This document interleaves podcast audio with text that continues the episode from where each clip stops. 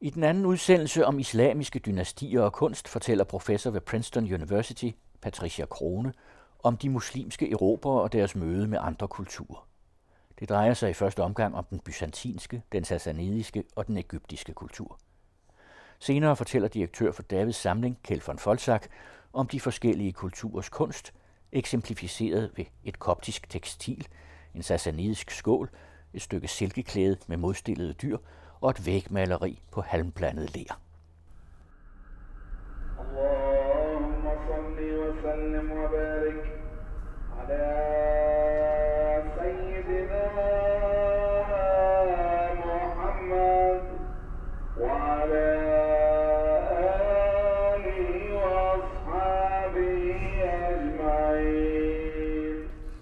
Hver dag, 5 gange i døgnet, kaldes der i hele den muslimske verden til bøn fra minareten. Med lyden fra denne minaret i Jerusalem byder jeg velkommen til den anden udsendelse om islamiske imperier og islamisk kunst. Serien er blevet til med støtte fra Davids Fond og Samling, og hver udsendelse vil dels rumme en historisk del, dels en kunstnerisk eller museal del. Det sidste vil direktøren for Davids Samling i København, Kjeld von Folsach, hver gang tage sig af, når han viser os rundt i museets forskellige afdelinger for islamisk kunst, hvor han har udvalgt nogle kunstgenstande, som han vil fortælle om. Mit navn er Birgitte Rahbek. I dagens historiske del vil professor Patricia Crone fra Princeton University fortælle om islams møde med andre kulturer. Og senere i udsendelsen vil direktør Kjeld von Folsach fortælle om udvalgte kunstgenstande fra nogle af de kulturer, som muslimerne mødte på deres erobringstogter. Først skal vi dog sammen med professor Patricia Crone følge de muslimske erobrere og deres møde med andre kulturer, hvor det i første omgang drejer sig om den byzantinske, den sassanidiske og den egyptiske kultur. Men inden vi går over til at se på mødet med de enkelte kulturer, melder spørgsmålet sig, hvordan det var muligt for muslimerne at erobre så store områder på så relativt kort tid.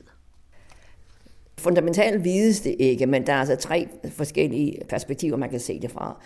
Det første er altså, at det er ganske klart, at de 2 kejserier er i en meget dårlig tilstand. De har tilbragt de sidste 20 år med at slås med hinanden. Og byzantinerne har lige igen erobret Syrien og har ikke fået det omorganiseret. Så ingen af kejserierne er parate til endnu en krig.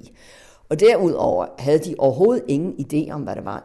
Det tog dem lang tid at reagere ordentligt, fordi i århundreder har de levet sammen med araberne, og araberne invaderer og plyndrer, og det gør beduiner jo. Men altså, der er ikke nogen, der nogensinde har været farlige. Så derfor, altså, de tror, det er bare endnu nogle beduiner-raids, og de ved ikke, at der nu er sket noget helt fundamentalt andet i Arabien.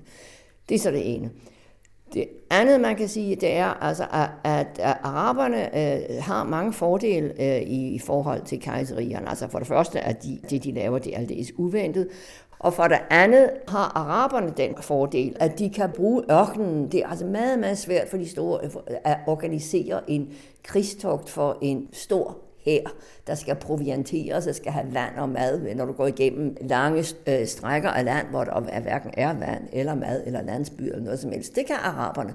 De bruger, som så mange har sagt før, de bruger ørkenen på samme måde, som brigerne brugte havet. Altså, de er de eneste, der kan mestre det. Så de kan lynhurtigt. De er meget, meget hurtige. De bevæger sig fra det ene. Der er meget få af dem. Det er de samme soldater, der går igen på hver side. Til en vis grad i hvert fald. Og de bevæger sig meget, meget hurtigere end de tunge hære, imperiske hære. Og så altså, derudover, så må man jo også sige, man må ikke glemme, altså vi taler om et førmoderne samfund, hvor staten er sådan en lille top oven på samfundet, og når den er væltet, så det er alt, hvad der skal til. Der skal ikke nogen sådan deep surgery til for at skifte regeringen ud. Araberne slår byzantinerne i 2 slag, og sassaniderne i 2 slag. Det eneste, der ikke vides, det er, hvordan kan de det? Altså, når man ser på dem, de var meget dårligt udstyret i forhold til deres modstandere. De siges ikke at have nogen militær erfaring. Det er jo ikke til at tro, når man ser, hvordan de gjorde det.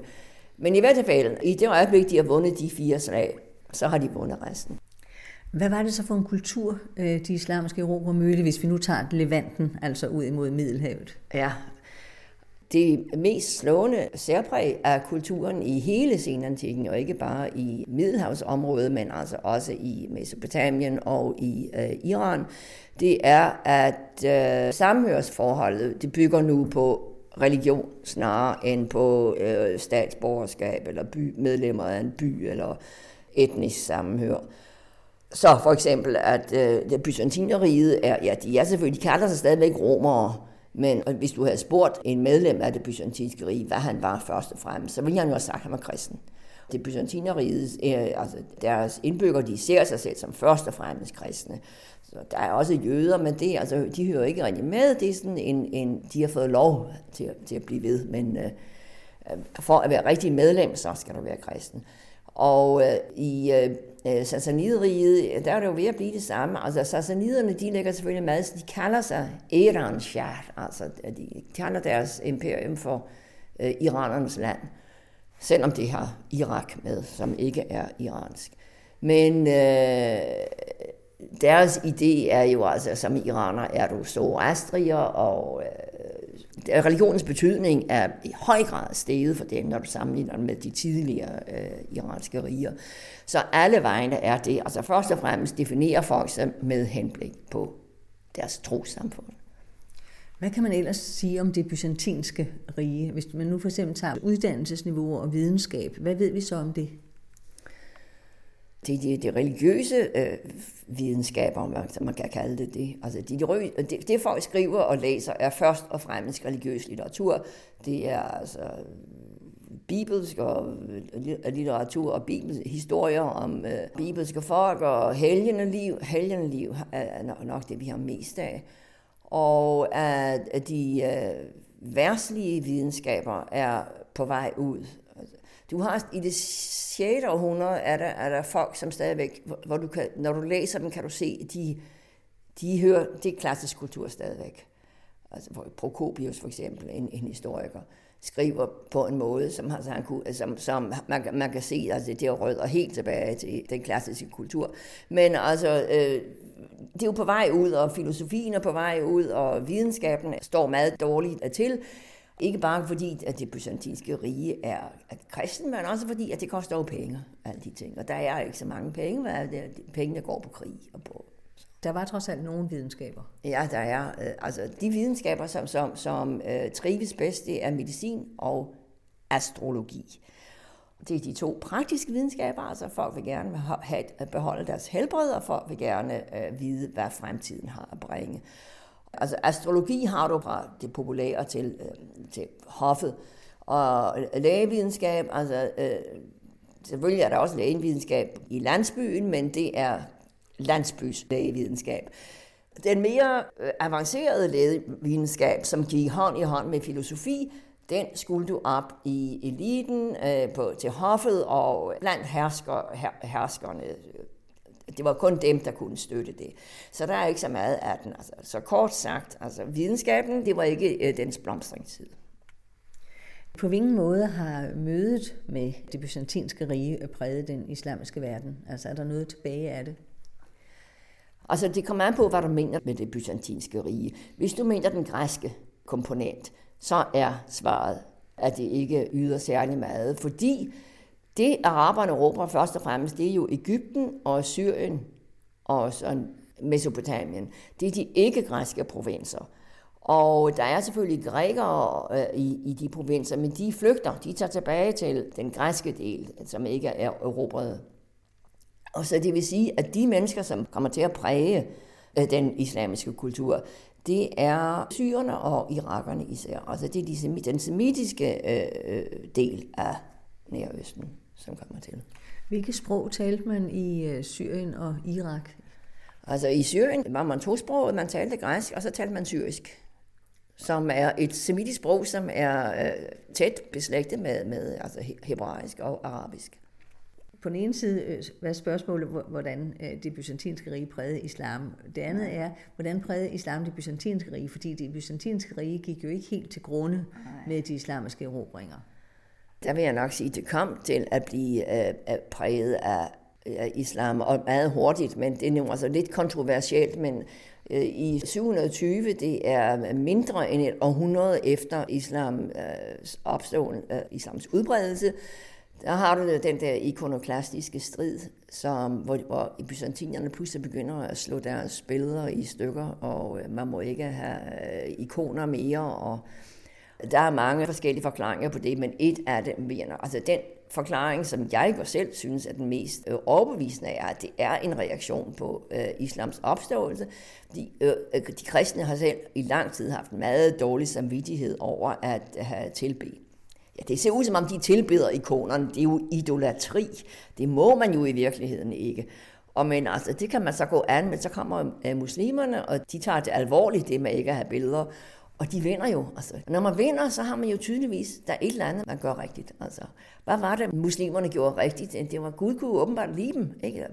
De havde forstået ham rigtigt, og byzantinerne ser på sig selv og ser, at de må reformere sig, og de må komme af med deres idoler, altså deres ikoner, fordi de skal blive lige så stærke som muslimerne, og det betyder, at de må gøre, som Gud siger, de skal gøre, for at Gud vil beskytte dem og give dem sejr igen. I hvor stor udstrækning konverterede de erobrede folk?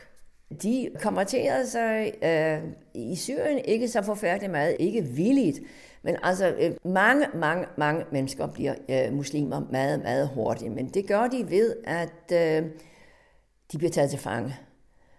Og det var jo kutyme i gamle dage, når man tog en krigsfange, så gjorde man ham til slave. Og det gjorde araberne også, og vi taler altså om tusindvis af folk. Der er 2 inskriptioner fra Cypern, fra den arabiske invasion af Cypern, hvor de siger på græsk, sikkert meget stærkt overdrevet, at araberne kom, og de tog i den første omgang 60.000 fanger med sig. Og den anden omgang, tror jeg, det var 120.000, eller sådan et eller andet. Altså fuldstændig enorme tal. Og de arabiske kilder giver også meget, meget, meget høje tal. Og så de bliver fanget, de bliver taget, de bliver rykket op med rødderne fra deres eget samfund, og bliver taget væk, og bliver solgt et eller andet sted. Og kommer så en familie, fordi næsten alt slaveri på det tidspunkt, det vigtigste slaveri på det tidspunkt, var domestisk. Som hushjælp? Hushjælp, netop, ja. Så alt det, vi nu får maskiner til at gøre, det fik man slaver til at gøre. Og næsten alle familier har en slave. Det er som at have en mobiltelefon i dag, eller en bil. Alle har i hvert fald én slave, og mange har mange, og jo rigere du er, jo flere har du. Og så kommer de i en familie, og fordi de kommer i en familie, så knytter de sig jo til familien, og så bliver de selvfølgelig muslimer, og så bliver de sat fri, og så det vil sige, at du har i løbet af en generation en enorm antal nye muslimer, som ikke er arabiske, og de kommer til at dominere meget, meget hurtigt. Inden for 3 generationer, så er det ikke længere araberne, der dominerer islam. Det er de indfødte, som nu er blevet herrer i deres eget hus som muslimer. Og hvad med sproget? Ændrede det så? Når du bliver muslim, så begynder du at tale arabisk. De lærer arabisk ved at komme i hjemmet, hvor de bliver muslimer. Der er det jo i begyndelsen alle sammen arabere, som de bliver slaver for. Senere så er det jo, konvertitterne får også deres egne slaver, men konvertitterne er blevet arabisktalende i mellemtiden. Der er kun et sted, hvor araberne selv begynder at tale et andet sprog, og det er i Øst-Iran. Araberne, de bosætter sig i sådan nogle store kolonier, 1 i Egypten, 2 i Irak og sådan spredt i Syrien, og så 1 i en by, der hedder Marv, som nu er i Turkmenistan. Dengang var Turkmenistan ikke tyrkisk. Det er alle de der stander, Turkmenistan, Uzbekistan osv., de var dengang iranske. Og de araber, som bosætter sig i Marv, de kommer til at tale et iransk sprog. Det er nok persisk, det kunne også være sogdisk. Men det er fordi, de er afskåret, måske lidt stærkt at sige, men de er meget langt væk fra de andre arabere. Men alle de andre steder, der er det de indfødte, der bliver arabisktalende. Og dermed så har vi faktisk bevæget os over i det sassanidiske imperium. Hvad var det nærmere for en kultur, de muslimske erobrere stødte på der?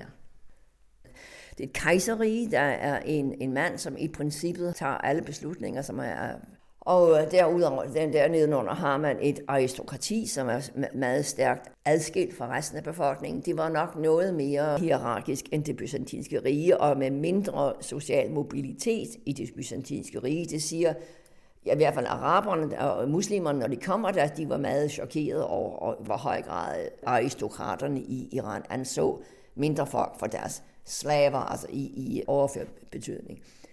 Var i høj grad et militært samfund. Altså, når man ser på zoroastrianist-teksterne, altså alle sammenligninger er militære. Men vi kæmper for det gode, vi kæmper for det onde. Det beskrives i militære billeder. Identificerede de sig lige så meget som byzantinerne ved deres religion? Ja, det blev de i høj grad opmuntret af kejseren. Det var en højst mærkværdig udvikling. Allerede inden det byzantinske rige var blevet kristent, var sassaniderne begyndt at prøve at lave sammenholdet religiøst. De så sig selvfølgelig i høj grad som iranere, men de første sassanider vil have, at alle iranere skal være zoroaster og begynder at indføre rituel uniformitet og forfølge folk, som ikke gør tingene, som præsterne siger. Og så er der selvfølgelig mange i Irak er folk jo ikke zoroastre. Der er de kristne og jøder og hedninger, gnostikere, you name it. Ja. Men, og det er så i orden, men altså, som sassaniderne ser det, skal en iraner, det er iranerne, der hersker folket, og de skal være ikke bare iranske, men også zoroastriske. Hvad er grundbestanddelen, hvis du kan sige det, eller kernen i den zoroastriske religion? Det er jo dualisme, altså at det gode og det onde. Der er to principper i verden, og det er det gode, som er lyset, som er Ahura Mazda, som en dag vil vinde, som er det rene godhed. Intet ondt kommer fra det. Og det andet, det er mørket, som er det onde, som er Ahriman, som står for død og for synd og for alt det, vi ikke kan lide. Og som zoroastrier skal du vælge, hvilken side du vil støtte, og du skal selvfølgelig, hvis du er et godt menneske, så vil du selvfølgelig kæmpe for det gode, og det gør du ved at følge de rette ritualer, og også ved altså rent etisk at gøre de rigtige ting. Men når de nu var så religiøse og så sikre på deres religions overlegenhed, sådan som jeg hørte, hvordan reagerede de så på islams indtrængen? Ja, selvfølgelig ved at synes, det var ganske forfærdeligt, men de er nu altså iranerne, som bliver hurtigere muslimer end nogen andre. Og jeg har snakket om en form for en mekanisme for omvendelsen, som altså er slaveriet. Men der var en anden mekanisme, som var meget vigtig, at muslimer og araber, araberne bosætter sig i sådan nogle, som jeg har sagt, i de der kolonier, hvor de lever selvfølgelig et meget privilegeret liv. Det gør man jo, når man er europæer. De betaler ingen skatter, og de er medlemmer af hæren, så får de, støtte her, sådan med moderne ord, altså. Understøttelse, ja. De får udbetalt penge og madrationer. De siger, at det gør de, fordi de er muslimer. Og så siger de jo også, altså, at man kan selv, alle andre kan også blive muslimer. Og det er jo altså fuldstændig utrolige prospekter. Du sidder som bonde, som belastet med skatter og ting og sager, og får at vide, at hvis du tager afsted, forlader din landsby og tager ind til byen der og bliver muslim, så kan du med with one stroke, lave om på dit liv. Og så du har mange mennesker, som forlader deres landsbyer, og som tager til byerne og siger, de er muslimer, og prøver at blive medlemmer af muslims samfund. Muslimerne sagde selv, at de kom som befriere, og at de stakkels iranere havde lidt under en autokratisk regering og nogle arrogante aristokrater, og nu kom de og bragte et egalitært samfund. Og det var altså ikke helt forkert. Hvis vi så bevæger os tilbage til Levanten og går sydpå, altså tilbage til det byzantinske rige, så går sydpå til Ægypten. Ja. Det var sådan en koptisk-ægyptisk kultur, man løb ind i der. Hvordan gik det møde? Ja, Ægypten havde en by, Alexandrien, og så resten, det er jo altså et bondesamfund, hvor det religiøse liv udspilles i kloster. med en ikke så forfærdelig høj uddannelsesgrad. Provinserne, som ikke var græske, altså Egypten og Syrien og Mesopotamien, havde alle sammen deres egen form for kristendommen, som ikke var den samme form for kristendom som den græske kristendom. Så kopterne, altså det var egyptisk kristendom, og de talte koptisk, som er altså egyptisk, og havde en anden kristologi, samme kristologi, som man havde i Syrien. Og hvad betyder det?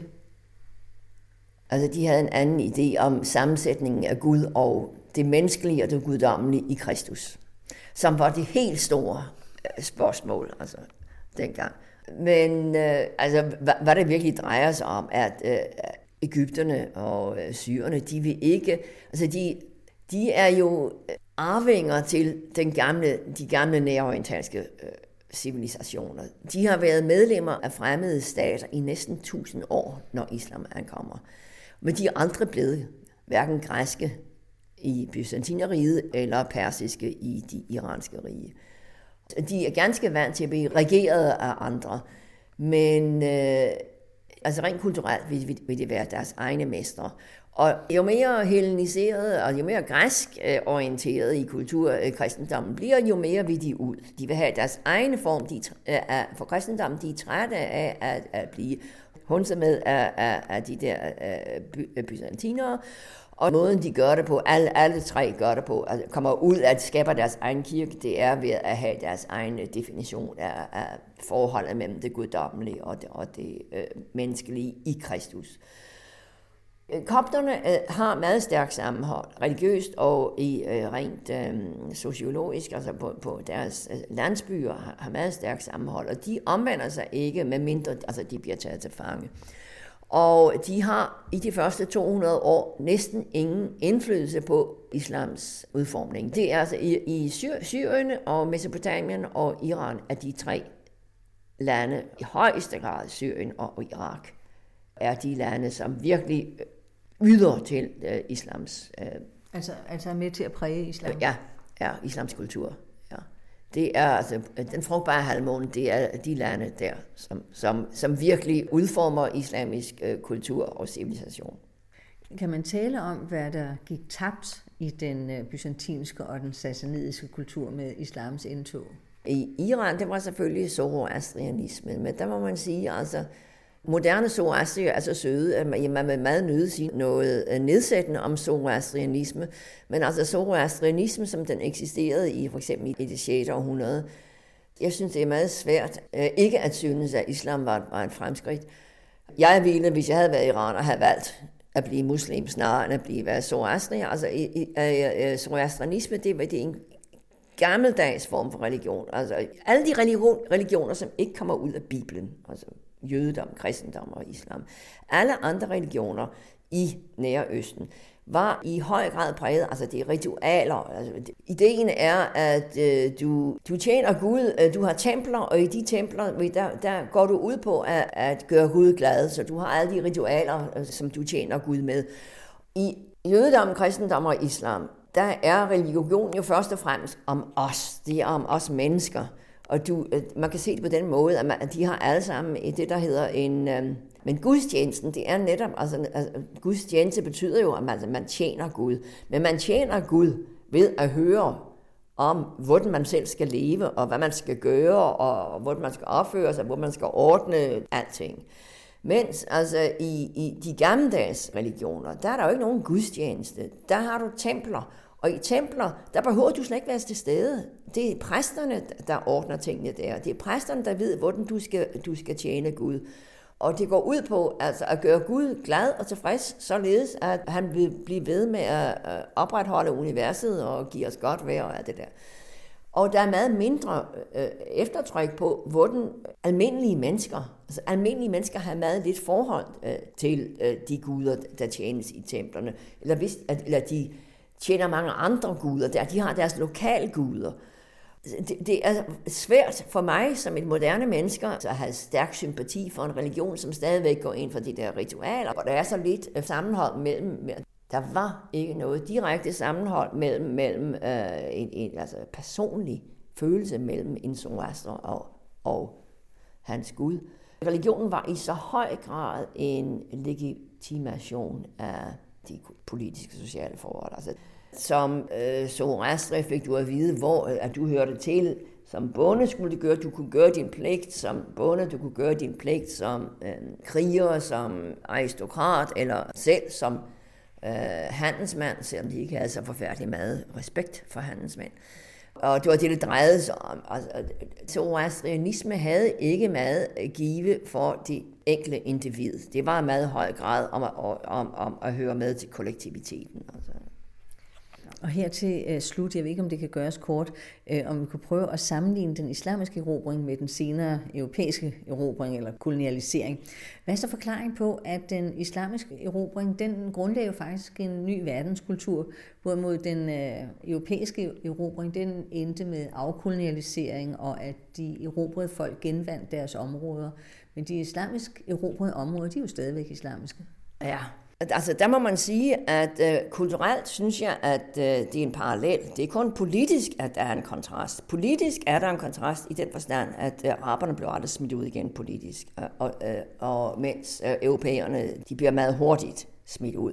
Men kulturelt er det jo, kan man jo se i dag, der er jo også ved at blive skabt en ny verdenscivilisation, som jo altså er vestlig og oprindelse. Nu er den ikke vestlig mere, for nu er der jo sket det samme med os, som der skete med araberne, altså at vi bragte, eller vi, siger jeg, altså vores forfædre, englænderne jo, altså især franskmændene, spredte en moderne vestlig kultur overalt. Og den er nu blevet optaget og er ved at blive omformet af de tidligere koloniserede folk. Og da europæerne blev smidt ud, eller den politiske afkolonialisering, er jo overhovedet ikke enden på de kulturelle forandringer. For eksempel altså Indien og Indokina, eller alle de steder, som har været erobret af, og som har været under europæisk suverænitet. De nye eliter, som overtager rent politisk, bliver jo ved med at westernisere eller modernisere. Så på den måde, må man sige, bliver resultatet altså en ny global civilisation. Men det er sandelig et meget andet rent politisk, og der er araberne jo meget mere succesrige end europæerne. Ja, der er altså mange grunde til det. Det mest interessante, vil jeg nok sige, det er jo netop forbundet med, at araberne spredte sig i navnet af en religion, og ikke i navnet af en værtslig modernitet. Og det, det betyder, er noget, som vi allerede har været lidt inde på, nemlig at det var utrolig nemt at blive medlem af det muslimske samfund. Altså, araberne har jo det der dobbelt ansigt. Altså, de er på den ene side, så er de herskerfolk. De har skabt sig et enormt imperium, og som herskerfolk er de selvfølgelig privilegerede, og vil meget gerne beholde deres privilegier, og du kan jo ikke dele privilegier med andre, så holder det jo op med at være privilegier. Altså, ligesom alle andre folk, så prøver de at lukke om sig selv, og at holde de indfødte ude, og for at bevare deres magt og deres privilegier. Men det er så på den ene side. På den anden side, så er de jo muslimer, og som muslimer, så er de jo fulde af entusiasme for ideen, at alle andre også skulle blive muslimer. De vil faktisk gerne have, at alle de indfødte skulle se lyset og omvende sig. Så de har de utrolige selvmodstridende følelser om det. Og de fører også i de første 100 år en meget selvmodstridende politik. Og det er ikke bare politik.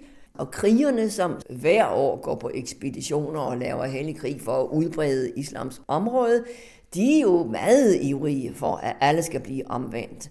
Mens regeringen og guvernøren og de folk, som er i ledende stillinger, de kan se det farlige ved alt det der. Og når bønderne begynder at forlade deres landsbyer og komme til byerne, så kan de jo se, at det kan jo slet ikke gå, altså fordi hele den privilegerede eksistens, som araberne lever, er jo bygget på den idé om, at araberne er herskerfolket, og alle andre er bønderne, som skaber den velstand, som skal til for at opretholde arabernes privilegerede eksistens. Så der er perioder, når folk prøver at omvende sig, så bliver de sendt tilbage igen. Nej, vi har ikke plads til flere immigranter, fersk ud. tilbage, de bliver deporteret simpelthen. Altså der er sådan periodisk, så bliver de rundet op i byerne og sendt tilbage. Og så kommer der en ny kalif, og så skifter de politik, og så er det, nej, kom, omvend jer. Og det bliver så ved på den måde i 50 år frem og tilbage.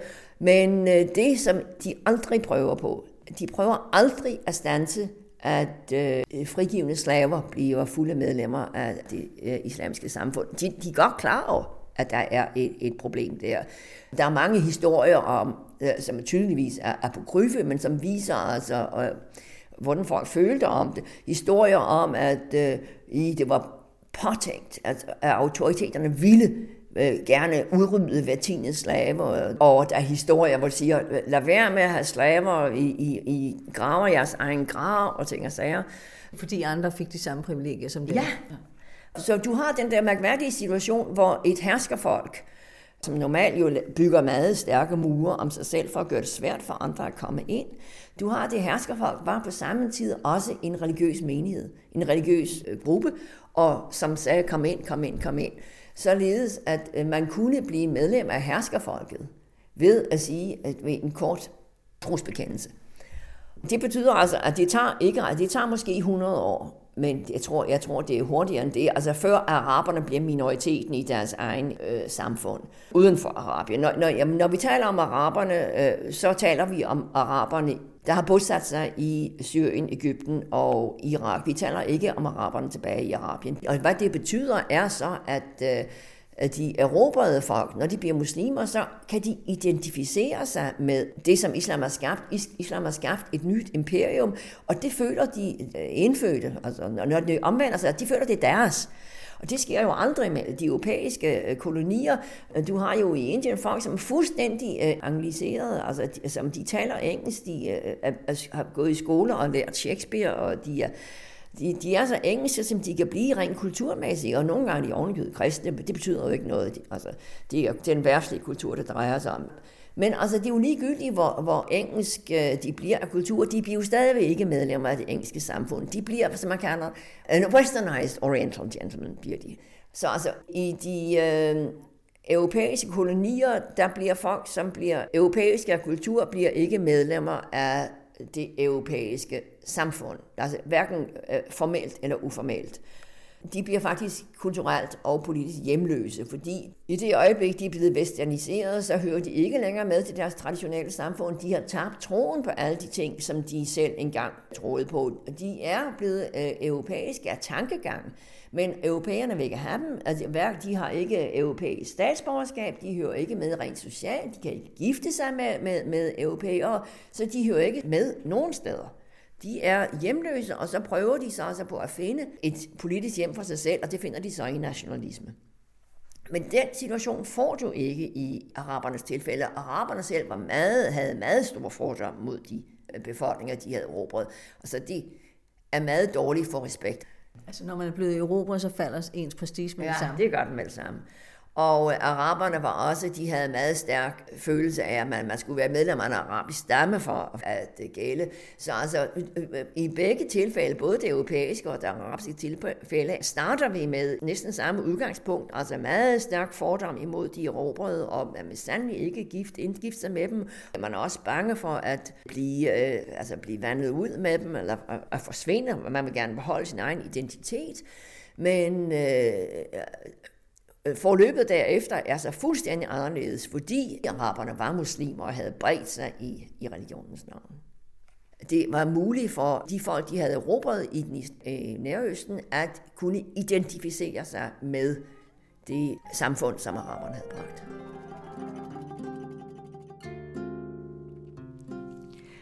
Det var professor Patricia Crone fra Princeton University, der fortalte om islams møde med andre kulturer. هيطيري وتقولي ورجاني تنعلى العلوم يختليا وسنوني هيطيري وتقولي ورجاني تنعلى العلوم يختليا يا عيونك سود وحلوة يا عيونك سود وحلوة يا عيونك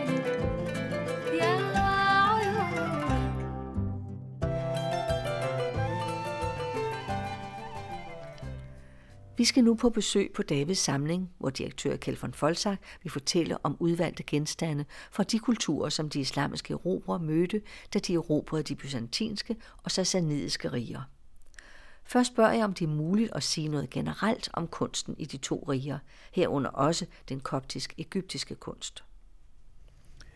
Meget kort svaret, nej, det kan man ikke. Men så kan man selvfølgelig alligevel. Fordi man kan sige, at både den sassanidiske og den byzantinske kunst er en meget rig figurativ kunst. Og det er faktisk noget af det, som ikke karakteriserer islam i særlig høj grad. Derudover er det en meget rig figurativ kunst i religiøs sammenhæng. Altså tænk på de fabelagtige byzantinske kirker med mosaikker, guldmosaikker osv. Noget sådan kendes ikke i islam. Så dette, at man har en figurativ religiøs kunst, er selvfølgelig noget, der er meget karakteristisk for begge de to kulturer. Det er også i høj grad en kunst, hvor herskeren optræder. Altså billeder af herskeren ser vi både i det byzantinske og i den sassanidiske kunst, som vi skal se her. Og det er heller ikke særlig karakteristisk for den islamiske kunst som helhed. Nu talte du om, at det var en meget figurativ kunst. Betyder det, at senere også underkastede de byzantinske og de sassanidiske kunstnere sig ikke islams billedforbud? Og nu er det jo sådan, at man må se forskelligt på de to kulturer. Altså det sassanidiske rige går jo under med muslimernes magtovertagelse, og derfor er der ikke nogen sassanidisk kunst, efter Umayyade-kalifatet har etableret sig. Det byzantinske rige bliver indskrænket, fordi hele Nordafrika bliver erobret af muslimerne, men Byzant som sådan fungerer jo videre. Konstantinopel bliver først erobret meget, meget senere, og der kan man ikke sige, at der er nogen direkte påvirkning fra islamisk kunst. Det er ganske vist sådan, at billedstriden, altså ikonoklasmestriden, som herskede i det byzantinske rige, foregår nogenlunde på det her tidspunkt. Men jeg tror ikke umiddelbart, man kan sige, at der er en direkte sammenhæng med islams komme. Derudover må man sige, at de kristne, som jo levede videre i, altså man skal jo ikke glemme, at meget, meget store dele af befolkningen i den vestislamiske del af kalifatet, eller den vestlige del af kalifatet, var jo kristne. Og de fortsatte med at være kristne, og i deres kirker og i deres liturgi brugte de stadigvæk billeder. Og for eksempel den koptiske vævetradition, billedtradition, fortsætter sådan set mere eller mindre ubrudt, efter at muslimerne har overtaget den egentlige magt i Egypten for eksempel. Kan man så vente om at sige, blev islamisk kunst på nogen måde præget af sassanidisk eller byzantinsk kunst? Det kan man i allerhøjeste grad, og det er jo blandt andet noget af det, vi skal høre om i afsnittet om umayyaderne. Men der er ingen tvivl om, at muslimerne i første omgang, da de møder disse meget rige kulturer, så reagerer de stærkt på det, og nogen bliver betaget af det, og andre viger tilbage i afsky. Men der er heller ikke nogen tvivl om, at i de første århundreder er der selvfølgelig en meget, meget stærk påvirkning. Men der kommer også nogle reaktioner, som vi skal høre siden. Nu sagde jeg islamisk kunst, men hvornår kan man egentlig med rette tale om islamisk kunst? Det er igen et svært spørgsmål. Altså, man kan sige, så snart man har den første bevidste muslimske kunstner, så kan man måske tale om islamisk kunst. Men når man ser på, hvad der er overlevet, så er det igen under umayyaderne, at der begynder at tegne sig en egentlig profil til noget, der kunne betragtes som islamisk kunst. Men selvfølgelig, altså igen, hvis man ser på skriften, altså skriften, den arabiske skrift, er jo noget, som går igen lige fra islams begyndelse. Og koranerne bliver jo betragtet som de tidligste kunstneriske vidnesbyrd. Og der går vi tilbage i 700-tallet, helt intuitivt. Så lad os gå over til at se på nogle af de kunstgenstande, som du har udvalgt. Ja, nu er det jo sådan, at altså i den opbygning, vi har produceret her i museet, der har vi valgt som den anden station på vejen, kan man sige, gennem museet, og vise nogle eksempler på kunsten fra de kulturer, som islam møder, og som islam på mange måder overvinder. Og det er jo selvfølgelig ikke kunstværker, som er af den højeste karakter, fordi vi har ikke økonomisk kraft til at købe mesterværker inden for byzantinsk, centralasiatisk og sassanidisk kunst. Så derfor er det nogle relativt ydmyge eksempler i forhold til dem, vi skal se, når vi taler om islamisk kunst. Men for eksempel står vi herover for en gobelinvævet eller kelimvævet rondel af uld fra Egypten, og som er fremstillet formodentlig af koptiske vævere. Det er en rytter i en medaljon, som på mange måder afspejler både den hofkunst, som man kender fra Byzans, hvor materialerne bare var silke, og det er lidt svært at sige. Det kan være en Sankt Georg eller en Sankt Michael, men det kan også være et herskerbillede, altså en afglans af en ridende kejser. Men igen, altså et klart figurativt motiv, som enten henviser til herskeren eller til den religiøse sfære, noget som man ikke vil finde i islam. Her på den anden side i den næste montre, har jeg valgt som et eksempel, men altså det er bare et eksempel. En sølvskål, hvor man ser den sassanidiske konge på jagt. Den sassanidiske konge blev på mange måder opfattet som Guds forlængede arm på jorden. Han kæmper det gode sag, og det, der man altid ser ham på jagt, er jo sådan set et motiv, som er ældgammelt, og som også går igen i meget islamisk kunst. Det er ikke bare afbildningen af en fyrstelig fornøjelse, men det er også afbildningen af herskerens ret til at lade individer dø eller leve. Altså det er ham, der sørger for at opretholde orden i samfundet, og det gælder sådan set både dyr og mennesker. Men jagten gik dog kun på dyr, går jeg ud fra. Jagten gik kun på dyr, ja. Det er jo ganske interessant. Vi har jo fra den sassanidiske periode utrolige mængder af vidunderlige sølvgenstande. Og det har vi dårligt nok fra den islamiske periode. Det hænger ikke sammen med, at der var mindre sølv og guld i den islamiske periode, end der var i den sassanidiske for eksempel. Men det hænger sammen med, at persere, rige persere, blev begravet med et rigt gravgods i den sassanidiske periode, hvorimod en muslim bliver begravet i uden noget som helst andet end en hvid kjortel.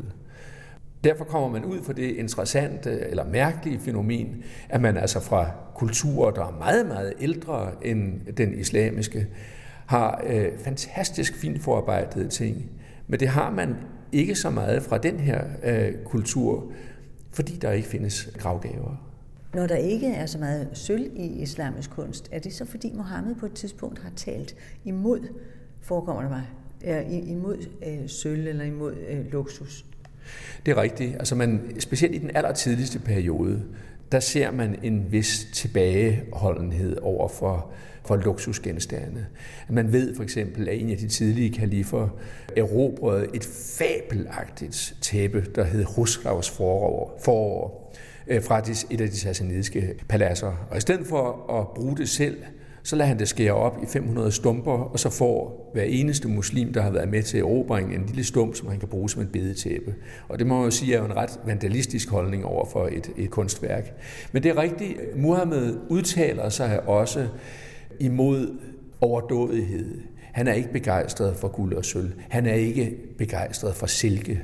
Men igen, som vi vil se i de næste mange udsendelser, det er ikke noget, hans efterkommere nødvendigvis tager særlig alvorligt. Den skål, vi lige har set på, er et klart udtryk for en, skal vi sige, en overklassekunst. Og det er det tekstil, som vi kan se på væggen her, også i allerhøjeste grad. Det er vævet i det, man kalder Sogdiana, det vil sige, det er den øvre del af Centralasien nord for Oksusfloden. Og det, man ser, det er et lampasvævet tekstil med rondeller, og som modstillede hjorte, der står på sådan en dobbeltpalmet. Jeg skal lige høre, hvad betyder lampasvævet? Lampasvævet er en væveteknik, som er temmelig kompliceret. Den er også for kompliceret til at forklare i ord, men hvis man kommer ind på museet, vil man i vores tekniske afdeling kunne se fremstilling af sådan en væveteknik. Men det, som i virkeligheden er det væsentlige, det er, altså ud over selve motiverne, som går igen fra den her periode og holder sig helt op til 1400-tallet, også i islamiske tekstiler, altså medaljoner med modstillede væsener, dyr, mennesker, fabelvæsener osv. Men den anden ting, som jeg synes er væsentlig at fortælle her, det er, at disse tekstiler, altså lampasvævede tekstiler, sammitumvævede tekstiler, var tekstiler, som blev fremstillet i bycentre og var vanvittigt komplicerede at lave med datidens teknologi. Og tekstiler af den her type var meget, meget, meget fornemme og kostbare ejendele for de personer, der havde den. Og som ved sidenhen skal vende tilbage til den islamiske verden, så er der nærmest et helt ordensvæsen eller ærestragtvæsen bygget op om disse kostbare tekstiler. Ved siden af tekstilet har vi et par billeder, et par fresker, som stammer fra Centralasien, nærmere Kina, over ved Kisil. Du kan se, yderst er der et buddha-hoved, og du kan på det andet fragment kan du se hovedet af en sassanidisk konge. Den kultur, som befandt sig her i Centralasien, var en kultur, som var meget påvirket af en hel række andre kulturer. Den ligger på det, man kalder Silkevejen, som jo spiller en væsentlig rolle. Det er handelsforbindelsen mellem det yderste øst, som jo i mange tilfælde har været Kina, men senere hen kunne det også blive Japan endda, og så i virkeligheden over Mellemøsten og til Europa. Og her blandedes kulturindtrykkene voldsomt, sådan så man har en kunst, der både er påvirket af kinesisk kunst, den er påvirket af hellenistisk kunst, altså spor, der går helt tilbage til Alexanders erobringer før Kristi fødsel. Der er også elementer af forskellige kristne retninger, nestorianerne for eksempel. Og det billedsprog, som dannedes i det område, fik faktisk senere hen en påvirkning på det islamiske miniatyrmaleri, sådan som vi kender det fra 1300-1400-tallet. Der vil man kunne se meget klare paralleller til den her kunst, som er skabt omkring 600, altså før islam overhovedet, der var tænkt på islam, som så overlever altså, og påvirker det islamiske kulturområde senere hen. Hvis vi lige går tilbage til det med tekstilerne, hvordan har man så bevaret dem, altså hvad enten de har været i silke eller bomuld, eller hvilken teknik man nu har brugt?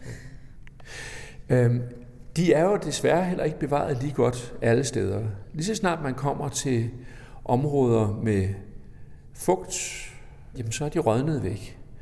Det land, hvor der måske er opbevaret flest tekstiler fra, altså helt tilbage fra oldtiden og op til mere eller mindre moderne tid, er Egypten, som jo er et totalt tørt område.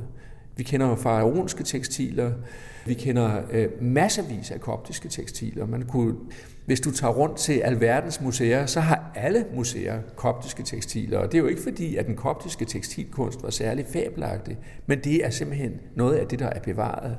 Hvad der er bevaret af tidlige middelaldertekstiler, for eksempel fra Romerriget oppe i den nordlige del af riget, er minimalt. Det er simpelthen rådnet op i jorden. Under helt specielle vilkår. Vi kender det for eksempel fra de forskellige mosefund, der er gjort i Danmark. Hvis der har været helt bestemte forhold, så kan stoffer være bevaret. Så må man så bare sige, at de stoffer, vi har fra bronzealder og jernalder, er jo knap så morsomme som dem, vi finder fra den her del af verden.